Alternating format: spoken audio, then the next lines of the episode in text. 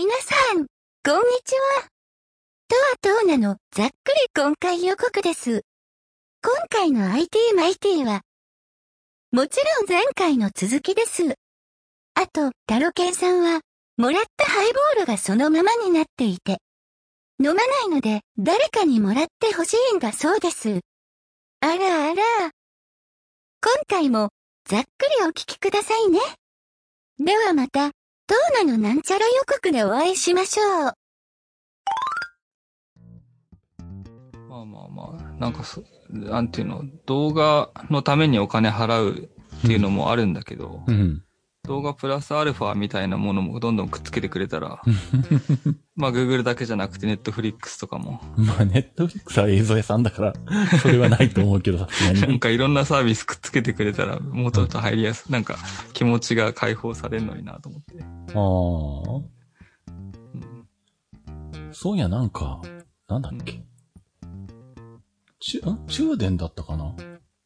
あの、まあ、全然話が合うんだけど、俺の、うんうちのマンションの管理会社とかが変わって、今月3月31日をもって、あの、うん。今まで全国のところが管理してそこには家賃とか払ってたのが変わりますって通知が来て、うん。で、まあ、ルンルンとかでも喋ったかもしんないけど、で、うん。で、まあ、新しい契約先っていうか管理会社はここでここに払ってくださいよとか来るんだけど、うん。今までのお金払ってた、管理してたところが、電気代も家賃に混ぜて払ってください。ああ、言ってましたね。そう、電力会社も、その、不動あえ引っ産、越した先でもそうだったんですか？あそうそう、今ひ住んでるここがそう。ああ、そその前はなんか一括して全部だったじゃないですか。ああれはマンスリーマンションだから、そもそも。ああ、そっか。で、うん今のところもそういうシステムなんだ。で、へーうん。で、えっと、うん、普通にあの、なんだ、水道とかは別に自分で払うんだけど、ガス代も。うん。うん電気だけは、電気だけ。要は電力自由化で、なんとか電気って誰でも作れるようになったじゃん。うん。あの、掛け足みたいな感じで、うん。どこでもつい電できるみたいな。あれの感じで多分、不動産屋が系列の電気力会社を作って、そこを通して、あの、金を払うっていう方式へで、ーなんか、やってたらしいので、うん。うん。あの、毎月、家賃プラス電気代を、であの、家賃の振り込み先に振り込んでたんだけど、あ、それはそっか。タラケンさんが使った分をちゃんと払うってことねそうそうちゃんと一括全部で割るんじゃなうくて。ん、全部じゃなうんくて、あ、はいはいはい。ちゃんとわかった。うんマイページ。ジに行ったら電力どんだけで今月いくらでって出るから、うんうんうん。で、それが管理会社に変わ、が変わるんで、うん。うんえっ、と、そうすると、今まで契約してた、その、不動産屋の、に紐づいた電力会社は自動的に解約になりますと。うん。なので、で、電力会社は、新規で、あの、それぞれ皆さん、あの、契約してくださいっていう 通知が来て、で、まあ実はまだほったらかしにして何もしてないんだけど、ーうん。本当もう4月1日からあの、電力会社はどっかに入っていかなきゃいけないんだけど、契約してないといけないんだけど、やば。うんうんこれはあの、ほっといたらそのうち電気止まるのかどうなのかなとも言いながら、とりあえず今んとこ止まってねえからまあいいかとか見ながら。いええ。や多分ほっといたらそのうち中電から金払えって言ってくると思うんだけど、中部電力から。うん。うん。で、その時に、その、中部電力とか、あと格安のなんか安い電力とか、ネットで比較サイトあるから。うん。あれだ。えっと、東京ガス電気にしちゃった。ああ、東京ガスもやってるよね。ガス屋うん屋もやってるよね。うん。うん。な中で、確か中電のプランの中で、うん。なんだっけ。アマゾンプライムが無料になりますっていうプランがあって、うん。なんだこれと思って。最初入ろうかなと思ったんだけど、うん。でも何？あの、中電のプランの中で、あの、また、契約プランがいくつかあって、まあ、うんこれぐらい割安になりますとかあって、うん。で、そっちの Amazon プライムがついてるの、Amazon プライムがついてるけど、あの、他のプランのあの割安になるがないわけよ。ああ、なるほど。とじゃあ、この差額はいくらかって計算するじゃん。うん。で、これと今、Amazon プライムに払ってる、あの、料金と計算するじゃん。うん。差額100円ぐらいしかねえから、これむ意味ねえなと思って、やめたんだけど。なんじゃこれと思いながら、何も得してねえっていう。でもなんかよくわかんない抱き合わせの サービスがあるなと思って世の中に。すごいな。うん。実は探したらあのなんかあるんじゃねえ？そういうのって思ったんだけど。ああ、がなるほど。ガス料金とネットフリックスが一緒になってるとか、ガス料金と YouTube が一緒になってるのかないのかみたいな。確かに。そういう風になってたら、払うかも。ネットフリックス。あとなんだ、あの、楽楽天があの、何、実はクラウドサービスやってましたとか、知らないだけでみたいな。それはないか。あさすがに聞いたことはーないけどどう。なん。楽天 TV っていうのは、うん。あれかな？まだ全然見たことなかったけど、うん映画からスポーツ。スポーツ特化してるってわけじゃないんですね。スポーツ特化ではない。かな？楽天はね、また、めちゃめちゃたくさんやってるらしくて、うん。バスケットボールだけの映像配信サービスとかなんかあるらしくて、BJ 言ってたけど。うんうんうんうん。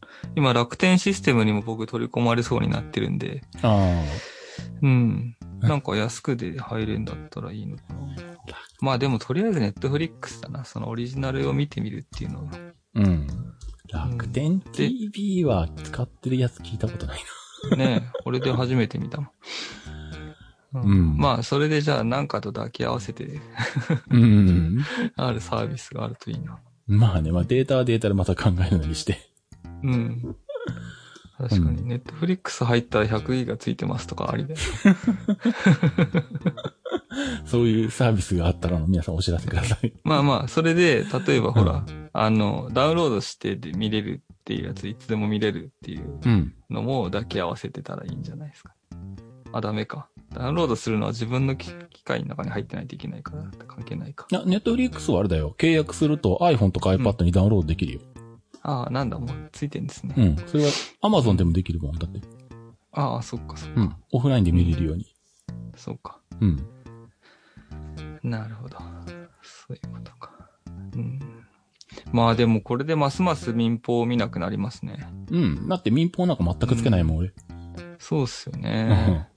だからなんか今まではご飯食べながらパッとつけとくのが、うん。あの、You は何しに日本へか、だったんですけど、うん。それすら怪しくなってきたな。もう普通に YouTube とか見ちゃうかもしれんしな。うん。で、例えばその、ニュースなんかでさ、今でもそうなんだけど、うんあの、何？うん。ガンダムの、ん？ゼータガンダムの映画版が3週にわたって3シリーズ、あの、毎週やりますみたいなニュースがあって、うん。うん。あの、まあ、結構これは何、ガンダムファン化を言わせると、これは見とけ的なやつらしいんで見とこうかなとうん。思ったんだけど、うん。待ってこれ確かネットフリックスにあるんじゃね？と思って探したら、あ、ネットフリックスにあるから別に俺今見なくていいやと思って、ネットフリックスでマイリストに入れたままみんな見ずに終わるっていう。で、いっそテレビ見る必要ないっていう。なるほどね。映画ですらもはや、えあの、うん。テレビ見る必要ないっていうね。確かに。だからもはやテレビは、あの、うん。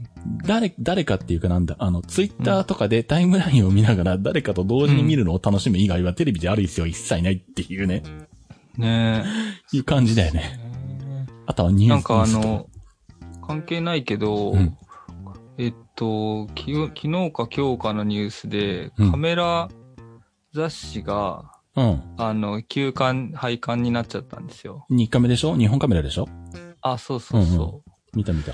だから、もうそ、テレビも民放がそのままの価値観でやってたらそういうことになりますよね、もうね。うん、まあ自利品で、あとは死ぬのを待つだけだよ、彼らは。ね。だからなんか、まあ、多分写真の雑誌だから紙媒体にこだわってやってきたのかもしれないけど、うん。本当にどんどん変わり続けていかないと、うん。ね、伝統だけでは生きていけなくなっちゃいますね、本当ね。うん。まあ、あと、やっぱカメラファンってやっぱり平均年齢高いじゃん。そうですねだ。からあの、街の本屋で売ってる本を買うっていう層がまだ、それなりにいたから成り立ったけど。うん。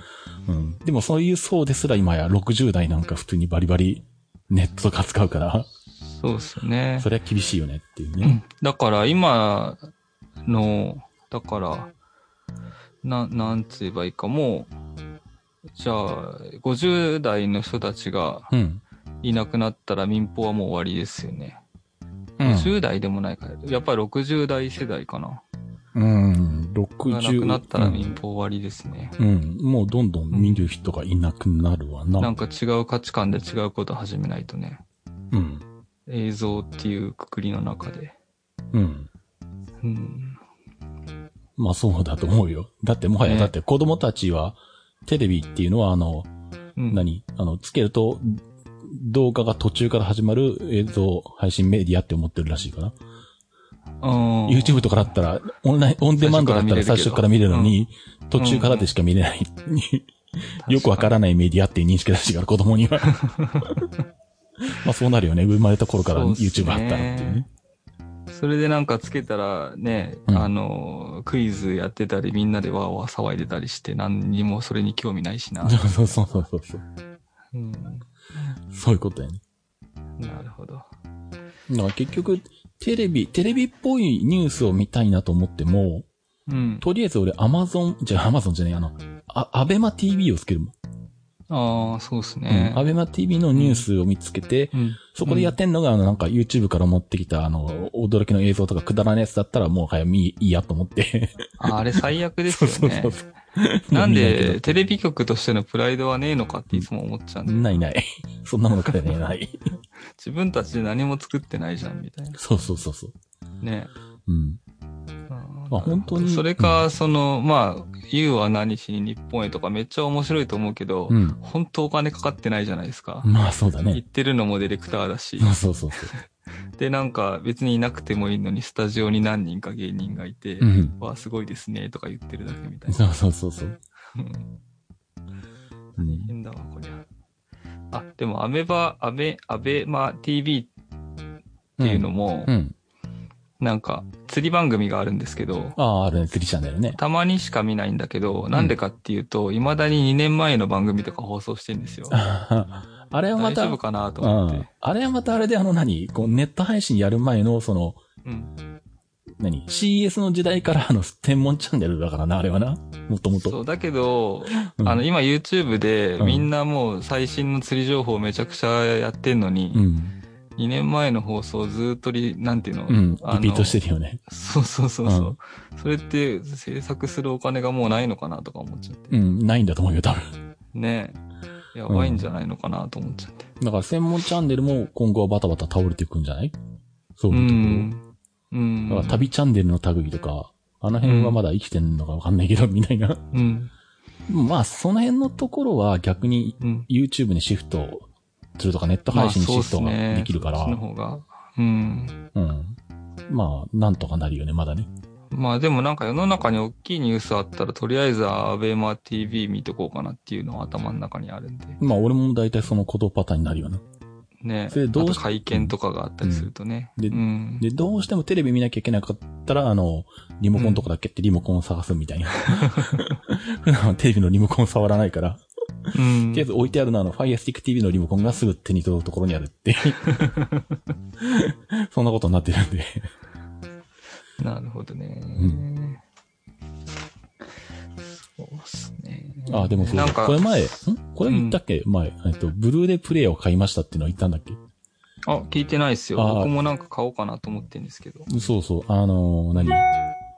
最初あの、買いたくないっていうかあの、なんか、パソコンのあの、ブルーレイドライブで、Windows ノートに USB のブルーレイドライブをつけて、Windows の HDMI からテレビの HDMI に入力にさしてっていうことを やってたけど、あの、なんだ、うんまあ、アニメとかの好きなやつの中で、あの、要は、V、ん ?VOD というか、あの、売ってる、あのう、んテレビとかで流れてなくって、DVD として販売しただけのやつとかあったりするじゃん。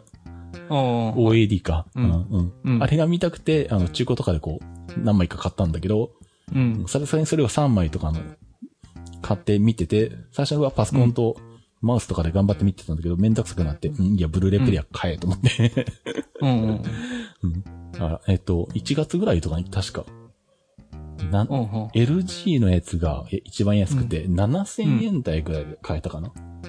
あ、それはハードディスクもついててとかじゃなくて、プレイヤープレイヤー、プレイヤーだ再け。生専用。へえ。だって、録画なんかしないもん、テレビ、地上波見ないし、だから、そもそも。まあ、そうか。うん。うん。だから、再生するのに、あの、さすがにパソコンと DVD ドライブを、をテレビにつなげるのがめんどくさいから、はいはいはい。ブルーレイプレイヤーは買ってつないだみたいな安いっ。すね。うん。うん。で、別に、2005、6年前に初めて発売したとかだったけど、別にうん。特別な機能なんか見らない。見れればいい見れてリモコンがついてはいいだけなんで、と。うん。うん、別にまあそれでいいか、で普通に見てるんで、まあ、うん。そういう DVD とかブルーレイとかを見るときはそいつで見てるけど、さすがに。うん。うん。それぐらいかな。そっか。なんかあの前のテレビの時に、うん。結局、テレビがシャープで、うん。ブルーレイレコーダーがうんパ。ナソニックだったんで、うん。つなげるのめんどくさいから、録画をうん。テレビに直接挿すうん。ハードディスクでうん。うん。録画してたんですけど、うん。うん。そしたらテレビ変わったらもう見れなくなっちゃうじゃないですか。ああ、昔のはね。うん。うん。うんそれでまあ、それはそれで良かったんですけど、別に大したもの録画してないんで。うん。で、その、そいつが、2.5インチの USB2.0 のうんハードディスクだったんですよ。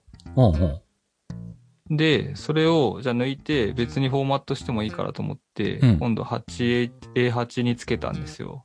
今回買ったテレビね。そうそうそう。ううんん。そしたら認識してくんなくて、うん。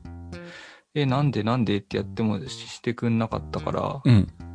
なんか USB3 って書いてあるんで説明書に3.0じゃなくて USB3 って書いてあって、うん。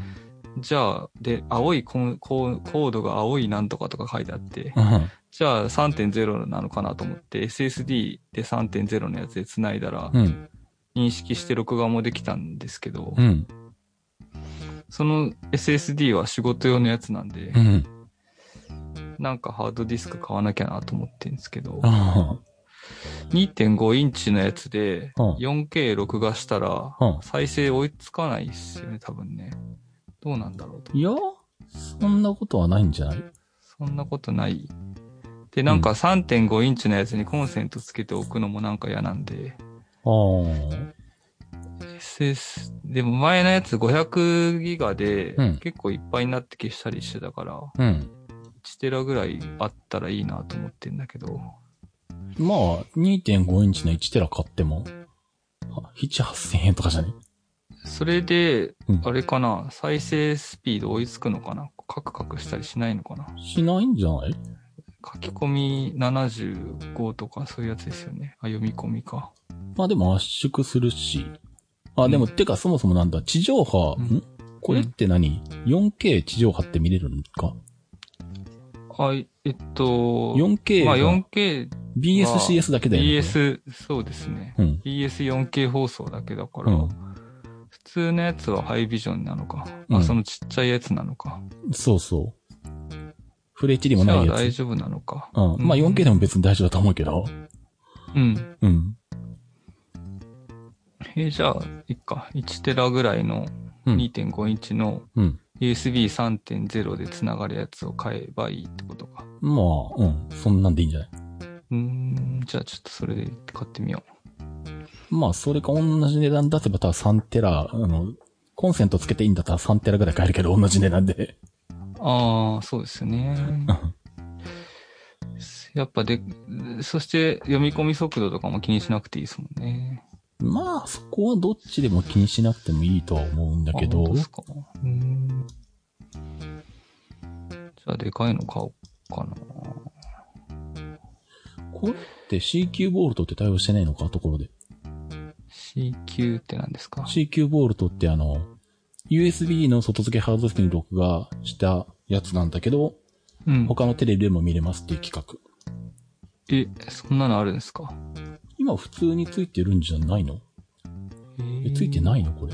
知らな、知らなかった。そこもう、は調べずいぶん昔に出てきて、もはや当たり前になってきて話題にすらなってないけど、あ、そうなんだ。ただ今仕様のとこ見てても書いてないんだよな、それな。うーん。どうなんでしょうか。お話を。うーん。対応してそうな気がするけどな、今時のこれら、このランクのテレビだと。してないあのかな？ーまあでも例えば、うん。今5年保証に入ったんで、うん。まあ、タロケンさんが前にちょっと言ってくれたのが、うんこの Android TV のうん Android のアップデートができなくなったらやばいねみたいな話もしてくれたんですけど、うんうん。例えば5年保証だからまあ6年ぐらい使うとして、うん。そうなったらもう USB の口もまた変わっててまた刺さんねえことになっちゃうんじゃないかみたいな。まあ、さすがに USB はそれはないか。介護感は取ってくるけど刺さらなくはならないと思うし、まあ、で、なっても変換アダプターつけるだけじゃねえの。大丈夫か。だって今でも USB-C から USB-A に変換してるし。あ、まあ確かにそうですけどね。うん。そうだな。じゃあまあ他のテレビでも見れたら、見れたに越したことはないですね。多分、あ、でも CQ ボールと対応的になってないな。今、パッと価格コモで見たところ。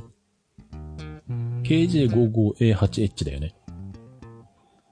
AJ55、あ、A8H シリーズ、そうですね。だよね。あ、はい CQ ボルトついてないみたい。えーあ、全部ついてんじゃないんだ。当たり前についてるもんだと思ってた上。そっか、ソニーだからかもしれないですね。あー。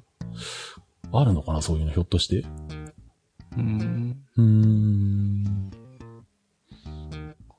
アンドロイド TV だとダメとか逆に。わかんないけど。あー 今全然わかんないけど。うん。外付け HDD 録画は書いてあるけどね。うーん。そうなのか。そうですね。まあじゃあちょっと普通にまずは買ってみますわ。ハードディスクを。うん。SSD じゃなくて。まあ SSD はいらないと思うよ、それいや、は。なんかほら 4K だと速さがいるのかなとかちょっと思っちゃったんで、それはさすがに大丈夫。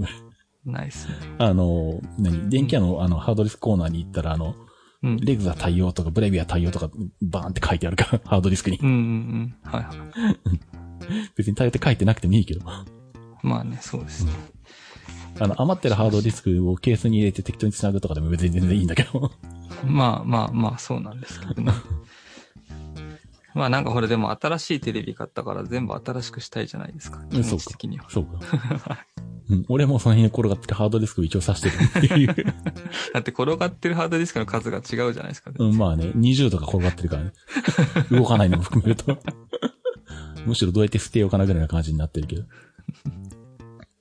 うん。ああ、そうか。なんかそれ、それであと、なんかその、あの、アンドロイド TV なんで、うん。その例えば、まあ、さっきの YouTube 見たりとか、うん。あの、普通に操作、リモコンでも快適にできるんですよ。ほんほんほん。で、ちょっとわかんなかったけど、あの、音声入力もできるんで、うん。最初に言ってた熊川さんのライブ配信とか見たかったんで、うん。その文化村検索してとかやったら、ブラウザーで検索してくれて出てきて、うん。あ、いいじゃんってそこまで良かったんですよ。うん。だけど、その、ホームページログインするのに、パスワードを入れてくれってなって、うん。メールアドレスとパスワードを入れるのに、うん。こう十字キーでう、ん。一個一個こうチカチカチカチカやっていくのがあ大変すぎてあ。、さらに文化村のページが。最初ページにログインするのにそれを打って、うん。次チケットを買ってることの証明っていうのでまた打ってう、ん。最後に動画見るときに動画見れるログインみたいなまた打って3回も打たされて、めんどくさ。そう。それで困ったなと思ってう、ん。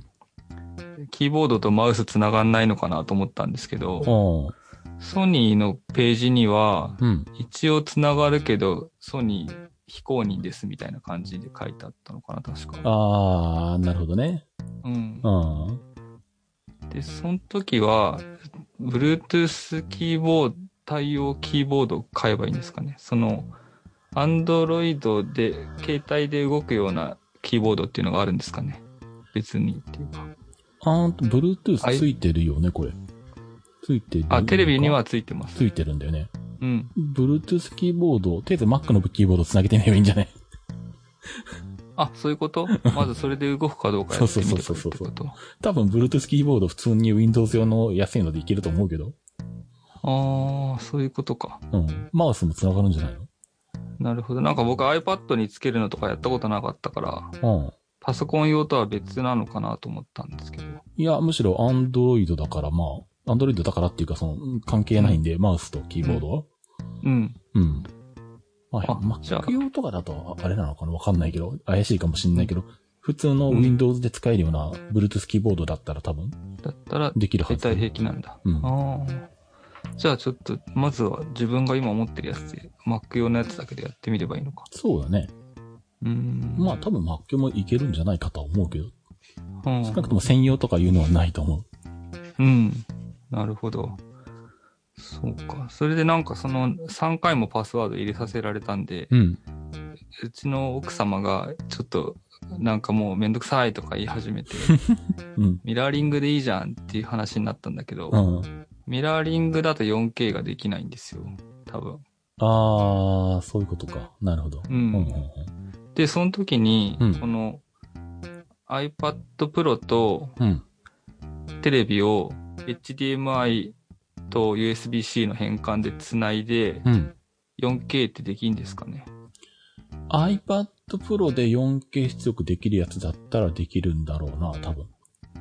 じゃあ、いまあ、二世、一世代前のやつだから、できるのか。あいう。その辺もだからちょっとケーブル買う前にうん。できん、どうやってやればいいのかなと思って。iPad で操作しながらテレビに 4K 出すみたいな。iPad Pro とか 4K 出せるんだっけ？有、有線で。ちょっとそこが分かってないんですよ。ちなみにライトニングだと出せないからね。あ、USB-C でしたよね。そう、USB-C は確かできると思う。あ、じゃあ C からうん。HDMI で 4K 対応ってやつを買えばできるんですね。まあ、それで多分いけると思う。うん。AirPlay だとハイビジョンまでなんですかね。あー、考えたことなかったな。なんかね、あの電気屋さんで聞いたら、うん。あ、それ飛ばすやつはうん。最高解像度まで出ないですよって言われたんだけど、あー、まあ、ハイビジョンとは言ってなかったんだよな。うーん。それもでも多分、うんとなんだ。ん？クロームキャストになる？そうすると。ん？どっちが何が？その Y、無線で飛ばすやつだと。あ、無線、テレビの方には、うん。あの、AirPlay と Chromecast 両方入ってます。ああ、両方なんだ。うーん。どうなんだろうね。うん。まあ、やって見た目で判断すればいいか。うん。うん。まあそもそも無線で安定してそんだけ出せるかっていうのもあるしな。うん。データなんかを送るのは 4K テレビを 4K として楽しむのは、なかなか勉強しないと難しい。そうか。うん。ああ、なるほどね。そうか。うん。そうなんですよ。あと今日たまたま、うん。あのーえっ、と、フィギュアスケート、羽生くんのやつやってたんですけど、うんうん。あの、よし、これでスポーツ綺麗に見えるぜと思ったけど、うん。やっぱり、あの、そんなに綺麗じゃなかったですね。地上波だから。結局、地上波だったんだとあ思って。あ。そうだね。だからもしオリンピック開催されて、オリンピックめっちゃ楽しみたかったら、うん BS4K の方でやってるやつを見なきゃいけないってことなんですね。まああとはその、4K チューナー買うか、地上波の。んどういうことですかそれは？地上波 4K 放送ができるチューナーを買って外付けする。っていう。それ、それって今、うん。ん？民放はうん。4K 放送も知ってるんですか今？やってるよ。地上波。やってるんじゃないの？え、やってなかったっけまだ？あ、よく知らない。ん？そこも全然知らなかった。あ、そういうことなんですか。じゃあ、地上波は、うん。あい、あと多分うち、マンションなんで、うんケーブルテレビ経由で来てる気がするんですよ。あー、それだと見れない地上波がかも。しれないな。ちゃんとベランダにアンテナを立てて、うん。4K チューナーを用意すれば、うん。民放も 4K 画質で放送してるんですかね。あー、ちょっと待って、俺、全然もう地上波見ないからその辺をね追ってないんだけど。うん。えっと、まあ、地上波っていうかオリンピックだな、もうこうなったら。やるかやんないかはわかんないけど。4K テレビ放送。うーんと、日本の主な 4K 放送。BS、スカパー。ん ?8K? 違うな。地上波デジタル放送はどうなんだ？ねえ、どうなんでしょう？え、でも地上波 4K チューナー内蔵のテレビが出ましたって言ってたのが2年ぐらい前だった気がするよな。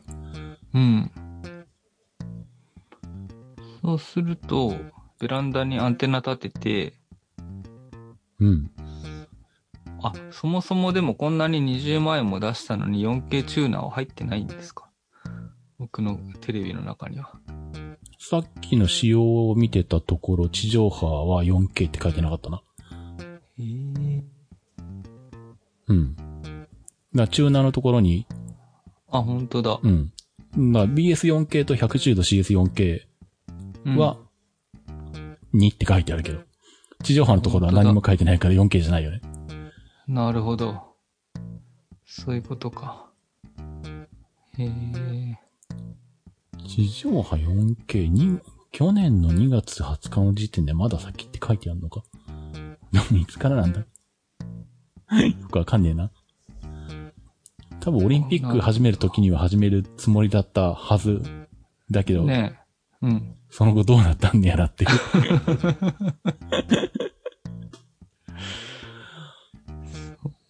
か。なるほど。うん 4K コンテンツは、なるほどね。BS4K か 110CS4K でしか見れないってことなんですね。うん。うーん。なるほど。うーん。なんか本当に ググってもなんかパッと出てこないね、明確な情報が。じゃあやってないのかな、やっぱ。うん。うん。だからこの、なんか BS 富士とか BS テレ東とかやってるじゃないですか。うん。BS 日テレとか。うん。それのことなのかと思ってたんですけど。そんなことはない。BS が BS だもんだって。BS は BS ですよね。うん。うん。地上波が 4K になるのはいつかっていう。ああ、そういうことか。うーん。なうん。いやー、まあ。とりあえず2020年、去年の10月の段階の、では、うんまだ当分 2K のままですって書いてあるな、地デジは。そんな感じだったっけ？おーん。そうだっけうん。よくわかんない。またちょっとそう、いうことか。調べてこじゃあ、結局、そうっすよね。ネットで放送されてるものがいいってこ、いいってことですね。うん、もう、うん、テレビじゃなくて、まあ、オンデマンドというかネット配信うん。のものは、まあ、4K の、まあ、むしろゴロゴロ。うん、てか YouTube にすらあるみたいな。すごい、民放ってだ僕が思ってるよりもっとだいぶ時代遅れになっちゃってるんですね。うん、だってお金ないもん。うーん。あの、まだ東京の本局はいいけど、地方のあの何、うん。なんとかテレビとかがあの、何、全部 4K に機材入れ替えられるかっつったらそんなお金あるわけないしっていう。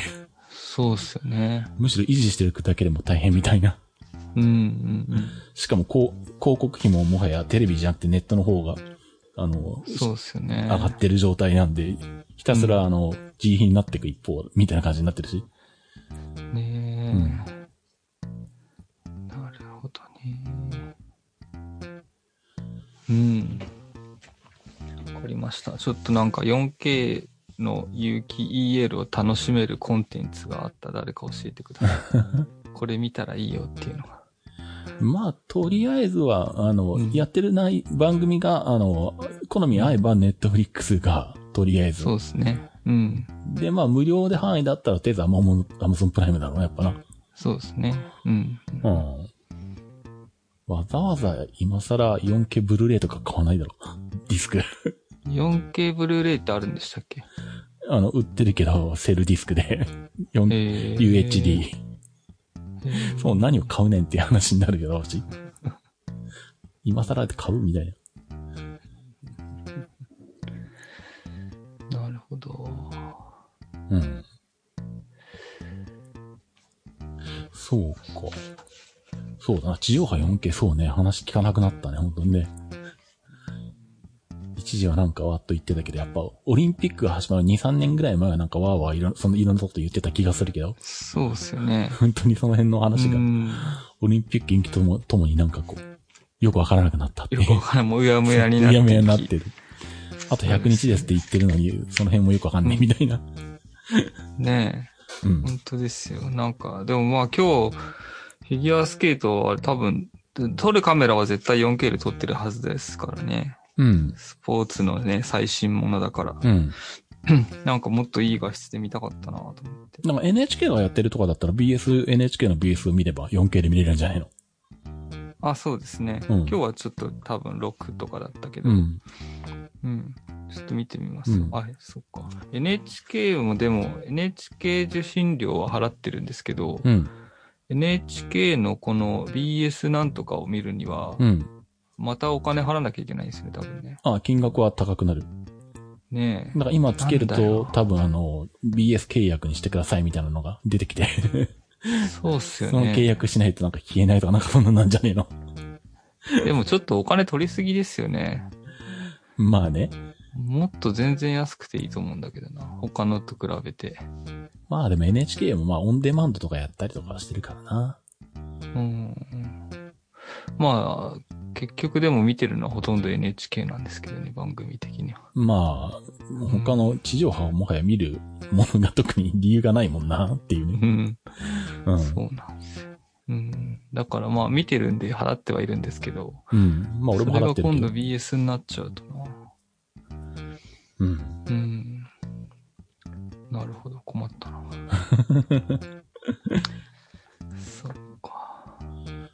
まあでも、うん、そんなに、まあ今初めて 4K になったから 4K はって思うけど、うん多分慣れてくると、今見てるやつが 4K なのかフレ HD なのかあんまり気にしなくなると思うよ、きっと。まあそうなんですよ。そうだから今慌ててるんですよ。そうか。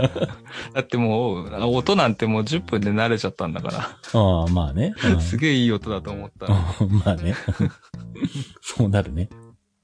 下手したらスピーカー外付けしようかなとかも考え始めるよね、そのうちね。多分なんかそうなってくると思いますよ。うん。5.1ちゃんつけようかとか。うんそうなんですよ。うん。Android TV っていうのも未だによくわかってないんですけど、うん。そういう、た YouTube が見れるとかそういうことの話なんですよね。基本はスマホに入ってる Android とまあほぼい同じものがテレビに入ってるってイメージ。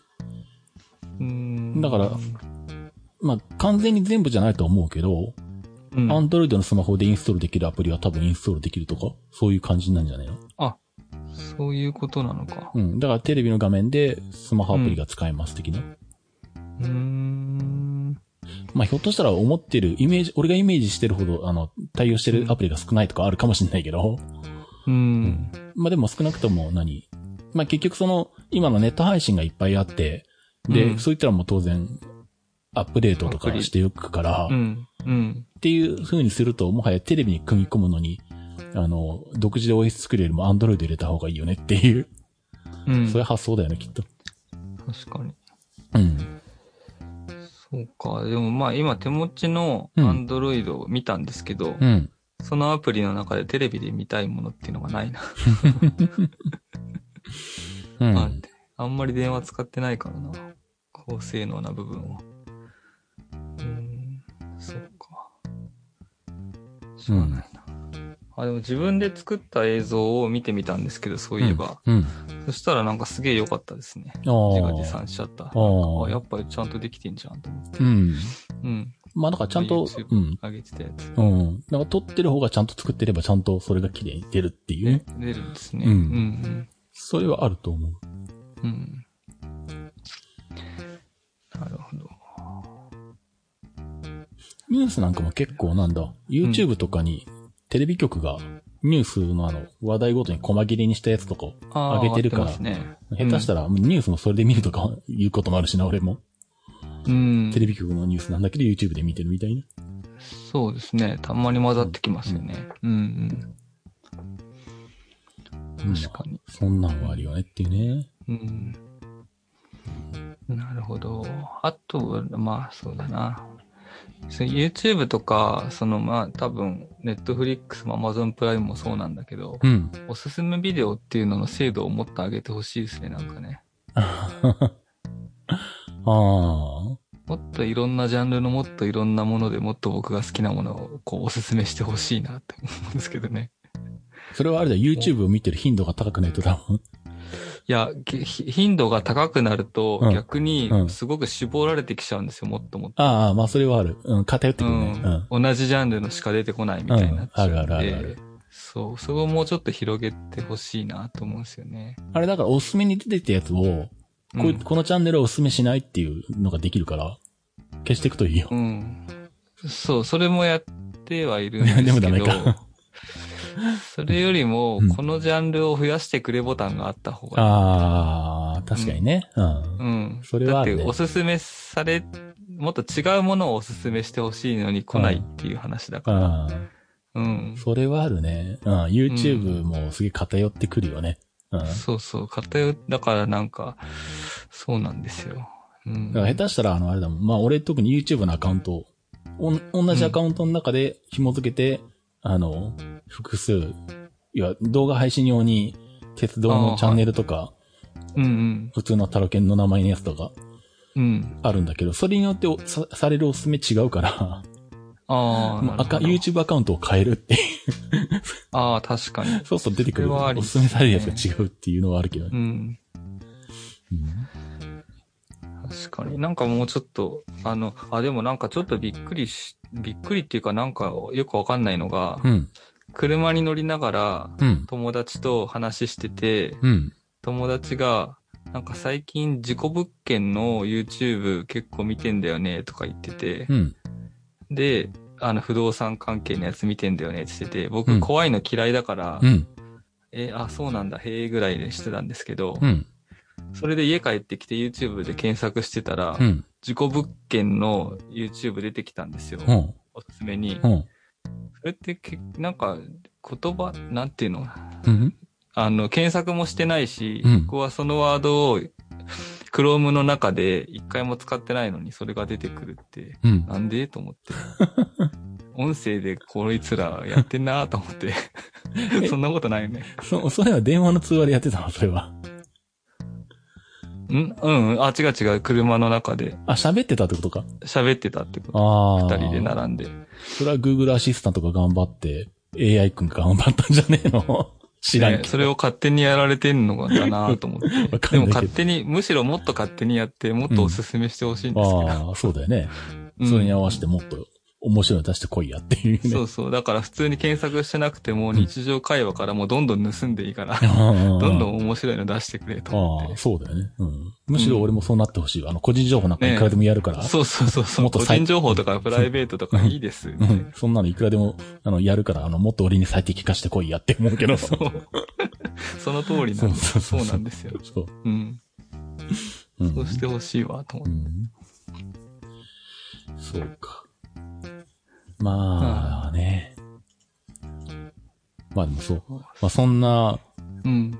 そんな感じで、そう、YouTube、まあ俺は特に風呂に入ってる間湯船に必ず使って、それでその時にうん防水ケースに入れた iPad で YouTube を見てるんだけど、うん。で、特になんだ？去年ぐらいから中継もとりあえず一時ストップしてて、うん。ほぼ外に出ていくことがなくなったから、うん。去年だよな、iPad のミニを売って、iPad mini 5セルラー版を売って、で、うん。無印 iPad の 32GB の Wi-Fi モデルの、要は一番安いやつうん。に買い替えて、そいつをもうお風呂に持ち込む専用機とかで使ってるんだけど、うん。うーんとなんだ。まあ、これもルンルンでちょっと言ったんだけど、あの、DMM あるじゃんうん。うん。あそこが、うんと、電子書籍サービスやってて、うん。DMM ブックスってあるんだけど、うん。あそこがあの、ちょっと前にキャンペーンで、あの、どんな本でも全部70%引きっていうクーポン配ってて、おー。うん。で、まあ見るとまあまあそこそこ漫画とかあるし、まあ雑誌の類とか写真集とかもあるのかなうん。あとは、まあ人の買ったものとかのツイッターで見かけた感じでは技術書みたいなうん。のとかもなんかああるらしいんだけど、うん。うん。で、しかも俺が気がついたのが土曜、金曜か土曜で、は、で、クーポンの配布期限が月曜の昼の12時とかだったから、うん。とりあえずルンルンで言って、それで間に合った人たちは買ってるかもしれないんだけど、うん。うん。で、70%引きってことは3 30%の値段で買えるわけじゃん。すごいね。ううんん。で、それまでちょうど漫画買いたいんだけど出たばっかで、一冊しかも660円とかして、はいはい。しかも出たばっかだからまだ中古とかでもまだ安くなってなくて、中古で買っても500円ぐらいするで、なんか中古でも買う気ないし、どうしようかなってずっと迷ってたんだけど、うん。で、660円っていうのを30%で買えたら198円で買えることになるじゃん。うん。安いっすね。うん。って考えたら、あの、うん。お、これで買おうと思って。うん。で、結局なんだ。で、結構みんな同じこと考えたらしくって、そいつがえっと、まあ今まで DMM ブックスで買った人はダメなんで、初めて買う人むだけなんだけど、キャンペーンだ。まあでもそもそも DMM ブックスなんて普通誰も買わないからほとんど初めてじゃんみんな。そうですね。で、一番最初にか、あの、うん購入した時に勝手に適用されるっていううん。風なんで、いつ使うか決めれないんだよね。ああ。で、なおかつカートに入れられる冊数が100冊までっていう制限があって、おおうん。で、なんか、あの、ツイッターで、あの、みんなであの、DMM ブックス100冊チャレンジってのやって、あの、100冊買うっていうのをなんかみんなやって、なんかツイッターのハッシュタグがなんかできていて、なんかそれでみ、結構みんな、今週末、うんこの間の週末盛り上がってたらしいんだけど。うん。うん。で、結局なんだ、例えば、今、好きな漫画で1冊30冊あるやつ、もう10年ぐらい前の漫画なんだけどさ、うん。揃えてやって、うん。で、例えば古本で全部揃えたから1冊100円とか200円とかで買って、うん。30冊揃えてやって、で、そのうちいつか、えっと、裁断してスキャンしてデジタル化しようと思ってて、うん。でもやってなくて、うん。で、しかもでも本も欲しいから、うん。デジタル化するときはもう一回古本でもうワンセット買おうと思ってたんだよ。なるほど。うんうん。で、で、それを見たらそれが DMM ブックスの中にあったわけよ。うん。で、468円なんだよね。買うと。定価で、うん新品で。うん。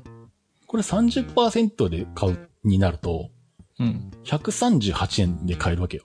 おお。じゃ古本を探してきて100円で買えるやつを探してきて、うん。30冊買って、それを30冊を自分で裁断してデジタル化する手間を考えたら、うん。1冊あたりプラス38円で買えるじゃんと。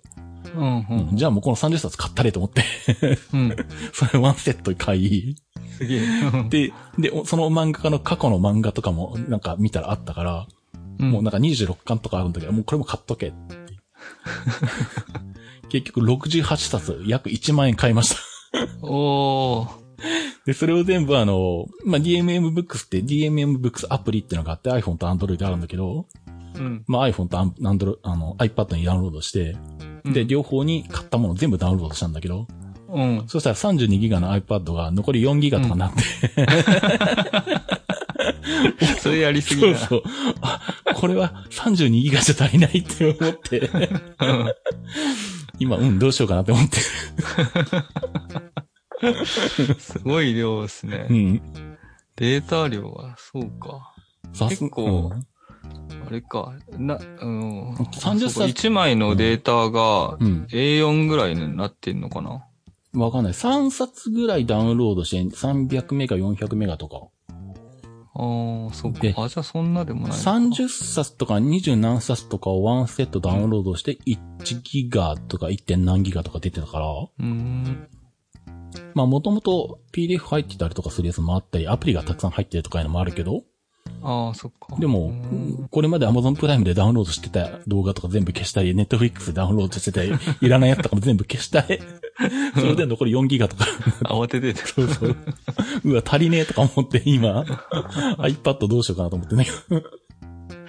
そうか。あそう、だから、あの、20日に Apple のイベントがあ,、あるじあ。ああ、ゃんね。そうですよね。そう。んで、まあそこで多分 iPad Pro が出るだろうっていう予想はされてるんだけど、うんうん。でそこで、あの iPad mini も、あの iPad Air とか iPad Pro みたいな、あの、うん。う形。ん形のモデルが出るんじゃないかっていう噂が出てるから、うん。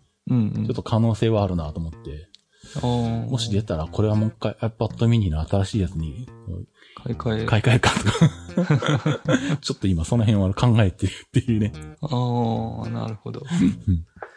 えーなんかちなみに僕のうん釣り吉三平のうん。ブココミック、うん漫画、うんと、アニメじゃなくて漫画の方買ったんですけど、中古で。うん。えーっと、40冊ぐらいでうん。1万5千円以上しましたね、確かに。1万6千円ぐらいしたかな。ああ、じゃあ一冊400円。ぐらいですね。うん。もともとの定価いくら？いや、と、いくらだろう？600円か700円ぐらいか、そういうこそうだと思います。うん。全全部買いっていうか、全巻セットでっていうやつ。ああ、全巻セットまた割高だもんね。そうなんですよ、ね。うんそうそううんでもまあ、それで、うん。だったら、まあ、あればの話ですけど、電子の方が良かったなと思うんうん。う。うん。そうそう。だからまあね、DMM、このキャンペーンまだいつ、次回やるかどうか全くわかりませんとか、FAQ には書いてるから、まあ2回目があるかどうかわかんないけど。うん。うん。ちなみに、あれ、えっと、その DMM 入ってダウンロードして、うん。DMM に月々払うお金ってのないわけでしたっけ？ないない。購入時のお金だけ。そうなんだ。なんか、勘違いかもしれないですけど、うん。D アニメじゃない、な、なんだっけ？あの、うん？うちの奥さんが漫画買ってるんですよ。そういう電子書籍の漫画を。うん。で、結構買ってるんですけど、うん。月々300円ぐらい払ってるやつをうんやめると全部見れなくなっちゃうみたいなシステムもあるんでしたっけ、あ、それはサブスクリプションのやつじゃないの？ああ、そっか。一冊ずつじゃなくて、うん。月々払ってるからってことか。だから、Amazon の Kindle で言うと Kindle Unlimited みたいに、月額1000円払うと、そこにあるやつは読み放題ですっていう。でも、解約したら読めませんっていうやつ。ああ、じゃあそっちか。うんうん。なるほど。ああ、了解。買っちゃえば別に関係ないってうん、単体買いすれば別に、そのサービスが消えない限りは見読めるんで。ううんん。なるほど。うんそう。そんな感じで iPad がいっぱいになるっていう。ああ iPad、僕、この前の話で、うん。あの、僕が使ってたカメラ使えなくなっちゃったんで、うんうん。あの、まだ直してないんですけど、うん。あの、それだったら、うんもう MacBook Pro をやめて、うん。iPad とソニーでうん。仕事できっかなと思って、あー。iPad、ノートブックもいっそやめて iPad だけにしてみようかなって一瞬思ってるんですけど。あー、そうかそうか言ってたね。うんうん現場ででなんだ、SD カードから取り込むためだけに MacBook Pro 持ってってるっていう？そうそう、それかカメラとテザリングつないでうん。撮影して、うん。その画面で、うん。あの、いろいろクライアントさんに見てもらうっていうやつなんで、うん。うん。iPad とソニー α がうん Wi-Fi でうまくつながっててくれれば、うん。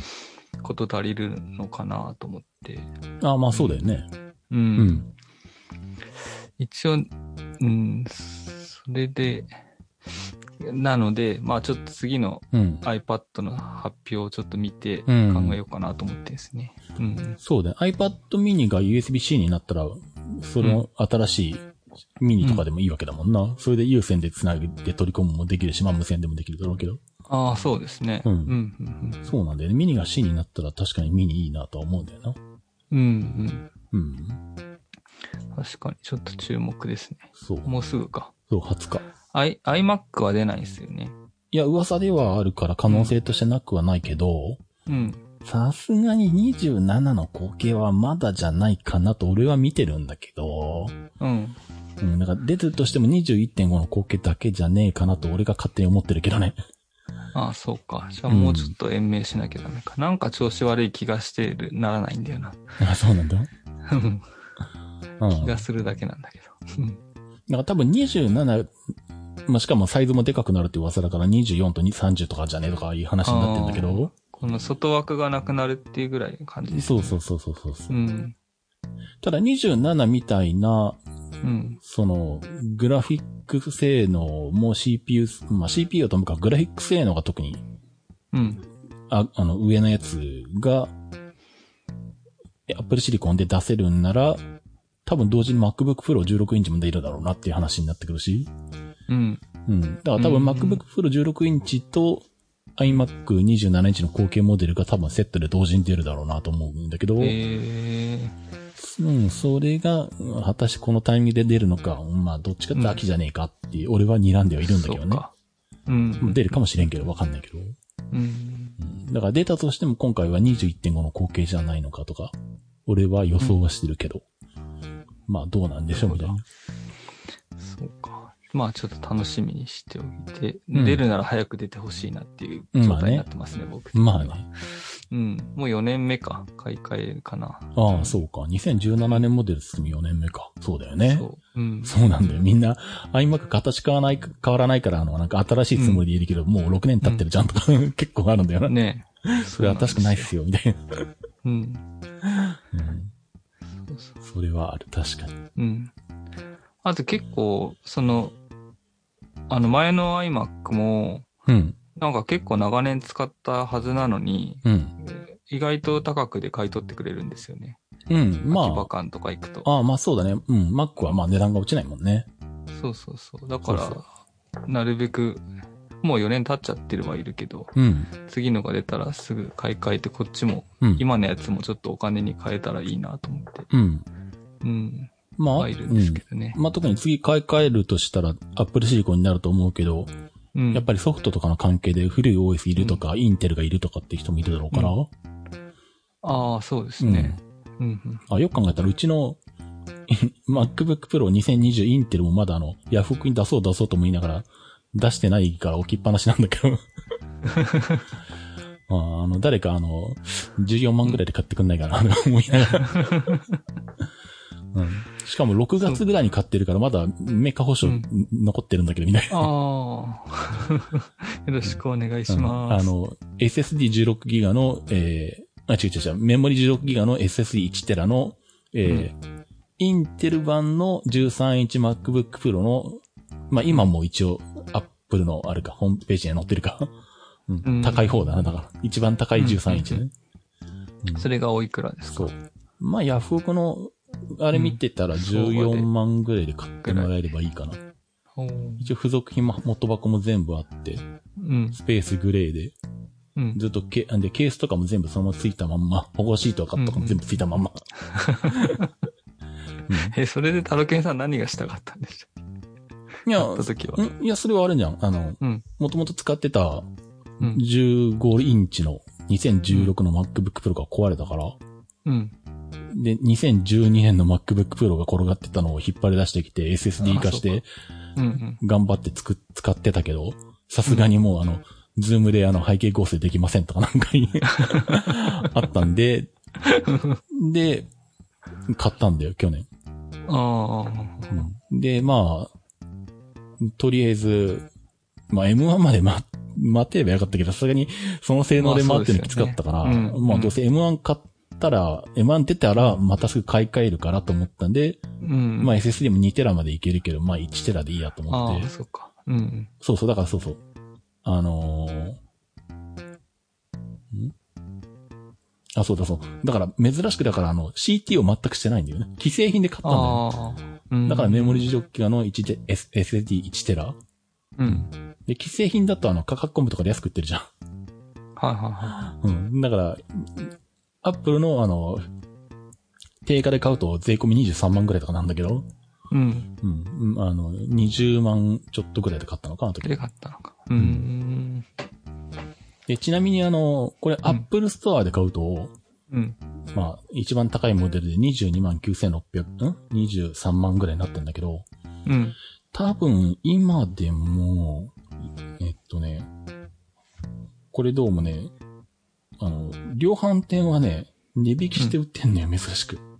えって言わない方がいいのか？俺が売り、俺がそれを売りさばこうと思ったら、それは俺にとって不利な証言になるから言わない方がいいかもしんないけど、まあいいや。確かね、まだこれある。2020、レイト2000、ん？レイト 2020? 違う、ミッド2020だよな。ミッド2020で、MacBook Pro で、SSD1 テラ。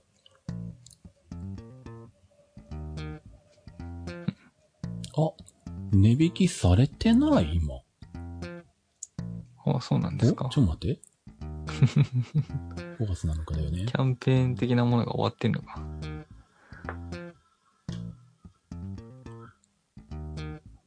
あー、終わってる。終わっ、あれ一時的なものだったんか、じゃあ。あのね、うん。ビッグカメラとかヨドバシとかあの辺、軒並み全部ね、うん。16万9800円で売ってたんだよ。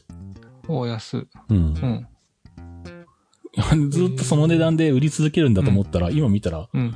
うん。アップルの値段と変わんない値段に戻ってんな、これ。えーじゃあ、あの時買った人ラッキーだね。あ、っていうことは俺のが持ってるやつはもっと高く売れる余地があるのか？あ、14万じゃないです。もっと高くなります。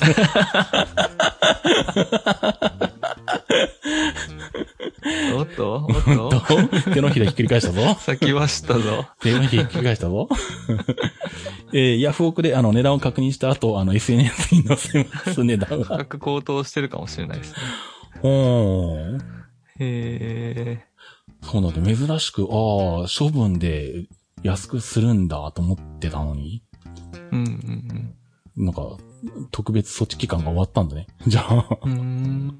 ほーん、戻ってるんだ。知らなかった。よかったですね。とりあえず調べて。そうだね。うん。うん。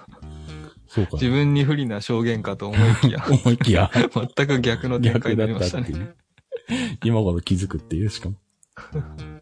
そうか。あ、シズマックのホームページの値段変えとかないといけないな、これ。そうか。やばいわうん。ちなみに、あの、うん。その、もともと使ってたシャープのテレビ、7万円、3000円だったんですけど、うん。6年間使ったんですけど、うん。それをブックオフに売りに行こうと思って、あハードオフか。うん。行こうと思って車で走ってたら、途中にトレジャーファクトリーっていうのがあって、ほそこも家電買い取りますって書いてあったんで、う。うん。近いからそっちでいいやと思って行ったら、うん。テレビ買い取ってくれたんですけど、うん。あの、7年以上前の家電は買い取りませんっていうシステムでした。あー、多分メーカーが修理してくんないからとかそういう理由じゃないかな。ああ、そうなのかな、うんで、一応僕の6年目だったんで、うん買い取ってくれたんですけど、4000円でした。だけどまあ、うんお金払って粗大ゴミ捨てるよりかはいいかと思って。あー、えーヤフオクとかで売らないもんな、でかいからな。ちょっと大きいですよね。箱もないしね。そうそうそうそうう。ん。めんどくさいかいいわ。でも7万円が4000円でもまあ、よかった。とりあえずよかったわと思って。そう。俺もあの、売ろうと思って売れてないのが、うんあの、うん。オイルヒーター。ああ。あの、引っ越したばっかの去年の冬にワンシーズンだけ使って、うんうんもうエアコン買ったから全く使わないんだけど、うん。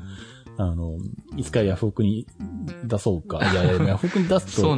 厳しいから、やっぱりうん地元の買い取り屋さんとかに持ってくのかなとかうん思いつつ、結局一冬持ってかずに終わるみたいな。そうなんですよね。僕もだから、ソニーのハンディレコーダー2万円相当のやつをうん。修理出したら新品交換して新品の箱に入ってそのまんま帰ってきたんですよう。ん。で、それをもう使わないからヤフオク出そうと思って写真撮って1年間放置したんで、まあいいわと思ってそれもうんその時一緒に売っちゃったんですけど、そうか。新品未開封だからう、ん。まあまだ現行機種なんで、うん。ヤフオクだったらもうちょい高く売れたのになと思いながら、うん。5000円で買い取ってもらいまして。そうか。あうん。思い出した、そうそう。うん。あの、エアコン買った時に、うん。あの、発泡酒、ビールうん。うん。を、あの、おまけでくれたのよ。うん。あの、6缶パックでなんか、モテリアの箱に入ってるじゃん、スーパーとかで売ってるやつ。はいはいはあれを日立で買った時にい。うん1個と、三菱のエアコン買った時に1個で、うん。に2セット、12個はあるんだけど、うん。俺は一切飲まないわけよ、ビール。はいはい。で、有効賞味期限が5月になってるんだけど、うん。うん。誰かこれ着払いでもらってくれる人いないですかね？そういうこと？ただ、調べたら、うんえっとね、ヤマトで送ると、重さで上限に引っかかるから、はいはいうん。結構割高になるんで、うんえっと。ね、U パックだと、あの、サイズが変わっても、重さの上限が25キロまで一定なのよ。うん。だから、U パックが多分一番安くなるんで、着払いで送る場合。うん。え U パックのパックの着払いになりますけど、うんえっ、と、ちょっと待ってよ。な、銘柄わかんないから持ってくるからちょっと待ってね。は あなんかもう世の中はいろんなものを売りに出してて、なんだかな。ハロケンさんはもらってほしいってことだからね。えっとね、えっとね、持ってきた。はい。えーサントリーの角ハイボール。ああ。はい 350ml かけ6う缶ん、。ビールじゃないじゃないですか。ほんあ、ハイボール、本当じゃん。ビールじゃねえじゃん。もうそれすら区別ついてないぐらい、あの、もう興味がないっていうね。まあ、あの、レモンチューハイ以外は飲み物じゃないってことですね。うん。あとあの、最近はあの、は、あの、スパークリングワインばっか飲んでるけど。うん。あの、角ハイボールでした。サントリーの黄色いやつ。うん。7%アルコール。はい。うん。これが6本1パックかけ2、うん。12。はい。うん。それを着払いでもらってくれるもらってくれる人募集。応募多数の場合は抽選になります。そういうのも中古屋さんに売れないんですかね。飲み物はさすがに売れないか。うーん。もう何でも買い取りますみたいな勢いでしたけどね。でも食べ物売ってなくね、ああいうとこって。あ売ってたっけ？では、あそこはなかった。家電屋さんだったからな。うん。うんうん。そうか。まあまあ。そう。ハそんな感じなんで。うん。うん、これもずっと処分に困ってるっていう。捨てらんないですもんね。飲み物だから。そう。うん、しかもあの、友達いないからあの、あの、うん開ける人もいないみたいな、周りに。そんな感じもうお酒飲まないしな。うんそうそうそうそう。うん意外に周りの人が飲まないっていうね。うんうん。そんな感じになってますっていう。うん。なんかあの、その、トレジャーファクトリーっていうところだったんですけど、うんそこ洋服とか家電とか家具とかいっぱいか買い取ります、売りますになってて、うん。なんか、あの、家具のところ行ったら、うん。テーブルとか2000円とかなんですよ。ああ、まあそうだろうね。うん。で、えーと思って見たら、ニトリ、うん。ニトリ製品って書いてあったんですけど、うんうん。ニトリってもともと安いじゃないですか。うん、そうそうそうそうそ。れをさらに売って、さらに安く売る人がいるんだと思って。もう大変ですね、世の中ね、本当に。だからその類のやつって安そうに見えるけど、実は新品で買ってもそんな買わなかったりとかするんだよね。そうなんですよね。あとアマゾンで買ったりとか。かさ、すると。うん。うん。そ送料とかかかっちゃうから、そうそうそうそうそうそう。そう、なんか軽トラ借りなきゃいけないとかね。そうそうそうそう。いろいろあるから。まあ、なんか、うん僕が学生の頃とかは古着屋さんとかに行って、うん。こうまあお金もないから古着を買うんですけど、うん。その古着がこうアメリカからコンテナで入ってきて、うんちょっとアメリカのこう洗剤の匂いがしてうんとか、そういう古着を買ってたわけじゃないですか。うん。それがそのトレジャーファクトリー行くと、うん普通にき昨日まで隣のお兄さんが着てたような服が売ってるわけじゃないですか。うん。なんか違うなと思いながら、そうか。こういうの買うのか、今の人は、と思いながら。ああ、まあ古着は古着で一つのまあね、売りっていうか、そういう市場になってんだろうな、きっとよくわそれ。がなんか、なんていうの、アメカジじゃないけど、うんなんていうかそういうストリートスケーター系とかさ、うんそういうので、まあ、当時はね、ユニクロとかもないから、うん。ね、T シャツ1枚2000円って安いなと思いながら古着で、だけどこうアメリカの香りを感じながら、うんおしゃれとして買ってたものが、そうか。なんか古着って言ってもだいぶ変わったなと思って。うん。もう俺なんか T シャツ下手したらドンキで500円のやつとかしか買っ てるけどね、この間から。まあ、まあね、本当だから、うん洋服作るっていうかまあそういう家具とも何でもそうだけど、どんどん安くなっちゃうから、まあね。なんかわかんないな、いいんだか悪いんだかって感じですね。うん。うんまあちなみになんだ？うん。アマゾンで安く買った、あの、うん。本棚代わりにしたカラーボックスっていうのかな？木でうん。うん。3段ぐらいにしてるやつ。うん。うん。あれも結局あの本を目いっぱい入れるんで重くてなんかこう、棚板が曲がってきて あさすがにこれを、こんな安いやつじゃダメなんだと思って、次はもうちょっとまともなの買ったんだけど、うん。うん。そいつも捨てを、捨てに行こうと思いつつ、あの、でかいし、捨てずに置きっぱなしになってるみたいな向こうの部屋に。なかなかね。そう、その辺もそう、確定申告が終わったから、とりあえずその辺も片付けたいなと思ってるけどね、っていうね。いらないもんいっぱいあるじゃないですかい。らないもんだらけになってるね。間違えてあの、2冊被って買った漫画とかね。さっきの古本買ってる段段階で。しかも、C、CD 付きで、うちにあったやつは CD 付きじゃなかったような気がするから、これ買っとこうと思って、帰ったら、ううんわ、これうちにあるのも CD 付いてんじゃん、みたいな。被ったとか。あとはなんかあの、やたら、中古で Amazon とかでも売ってるんだけど、マーケットプレイスとかで売ってるんだけど、うんあの、発送がやったら遅い店があって、静岡にある某、うんうん。あの、古、古漫画とかなんかいろんな、その系の売ってるやつが。うん発送が2週間後とかなるとこがあって、うん。あの、注文したのをすっかり忘れて、おおなんかここにあるじゃんと思って買って、忘れた頃にそいつが届いて、うわ、二重に買ってるじゃん、みたいな。そんなの。そ、れはうん、それは老老化と言うんですかそれ。そうなのかな？言わないんですか？廊下なのかなそれは。何なんでしょうか？もともとはそういうことなんですか？あの、は 何？お届けまで、何？お届けまでっていうかなんだ？うん。輸送期間は3日ぐらいとかなんだけど、発送まで2週間かかるとかってお前ちょっと待ってって思うじゃんお。かしいですね。もう絶対この店では買わないっていう。通逆ですよね。なんかね、3日以内に配送って書いてあるのに、そうそうそうそう。配送期間が2週間かかるとか。あの、中国とか楽ですな。そうそうそうそうそう。もうだから、アマゾンに一回カートに入れて、あの、進めていって、あの、うんお届けいつって出るまで見ないとわかんないからね。そうそうそうそう。さっきはそこまでで確認するようになってるけど。うん。でもその逆って結構斬新っていうか あんまないですよね。そうそうそうそう。しか、しかも静岡県内の、あそこの店なのになんでお前は発送まで2週間かかってんだお前って。なんなら取りに行くぞこの野郎ぐらいの勢いなんだけど。意味がわからないとかも言いながら。そんな漫画もあの、ヤフオクかメルカリに出そうと思いながら山積みになってるみたいなね。結構広いですね、家が。ああ、ひ、広いのは広いよ。おー、いいっすね。あの、川向こうだから安いんで、ここは家賃が。うんまあ、そんな感じで、いろいろとちょっと片付けようかなとはい。いうところですかね。あーうんなんかあの、クラブハウスはどうなったんですかそれで今は。今は、まあ、あんまり夜に行っても知ってる人もそんなにいないし、はいっていうことなんで、まあ一応、2、3日に1回ぐらいは覗いてはいるものの、あんまりい、あーあ、そうじゃなくて、今この放送が、あハあしてるんですよね。ああ、流してるよ、流してるよ。うん。ああ、はい。4人ぐらい聞いてくれてる人いるよ。あ、ありがとうございます。ああ、いつもありがとうございます。ありがとうございます。なんか思ったよりもだいぶコンテンツの話が長くなっちゃって。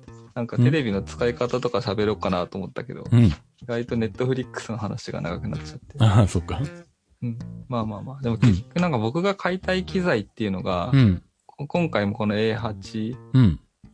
あの、検索しても使ってる人がほぼいないっていう状態なんですよね。前のズームの F6 買った時もそうだし、ああ、はあ、はあ。A8H 今回のやつも、こう YouTube とかで検索しても、うんレビューとかちゃんと使ってこうですよって言ってる動画がほぼないっていう状態なんですよね。ああ、まあ、YouTube で機種を特定して説明するほどなんか特別かって言ったらまあそうじゃないもんな。うん。そうそう。うんだから買うときね検索してもあまりよくわからずに、まあとりあえず買っちゃえみたいに買っちゃうんですけど。ああ、まあそのと、そうそう。うんもうそういったもん価格コムのレビュー欄とか口コミ欄とか見るしかないわな。うんうんうんそうななので、うんちょっとしテレビのレビューっぽく話せるかなと思ったけど、全然そうならなかったっていう話。あの、4K コンテンツを見るにはどうしたらいいかっていう、その一個手前からって そっちいう。になっちゃった。そうか、じゃあ、あの、北田くんがそれを使いこなして、あの、それを撮って YouTube で、あの、配信すればいいんじゃね？えのね、でももう、あれですから、あの、時代遅れの機種になっちゃったんで。あ、そうか、新型出たからね。そうだよね。そうなんですよ。そうなんです確かにね。そうかもう、そういうことなんですよ、僕は。そういうことか。そういう星のもとに生まれてるんです。なるほど。なまあ、いろいろありますが。はい。そんなことですね。はい。じゃあ、まあ、今回はそんなところにしときますかね。はーい。はい。じゃあ、ということでお届けしました IT マイティでした。お届けしたのは太郎健と、はい、北沢でした。ありがとうございました。皆さん、お疲れ様です。とはとうなのざっくり次回予告です。次回の IT マイティは、ああ、そうそう。前回の配信で、タロケンさんも話してましたが、スウェルというアプリで、タロケンさんが、時々5分喋りをしているんだそうです。でもトーナは出ていないので、特に聞かなくてもいいですよ。ではまた、トーナのなんちゃら予告をお楽しみに。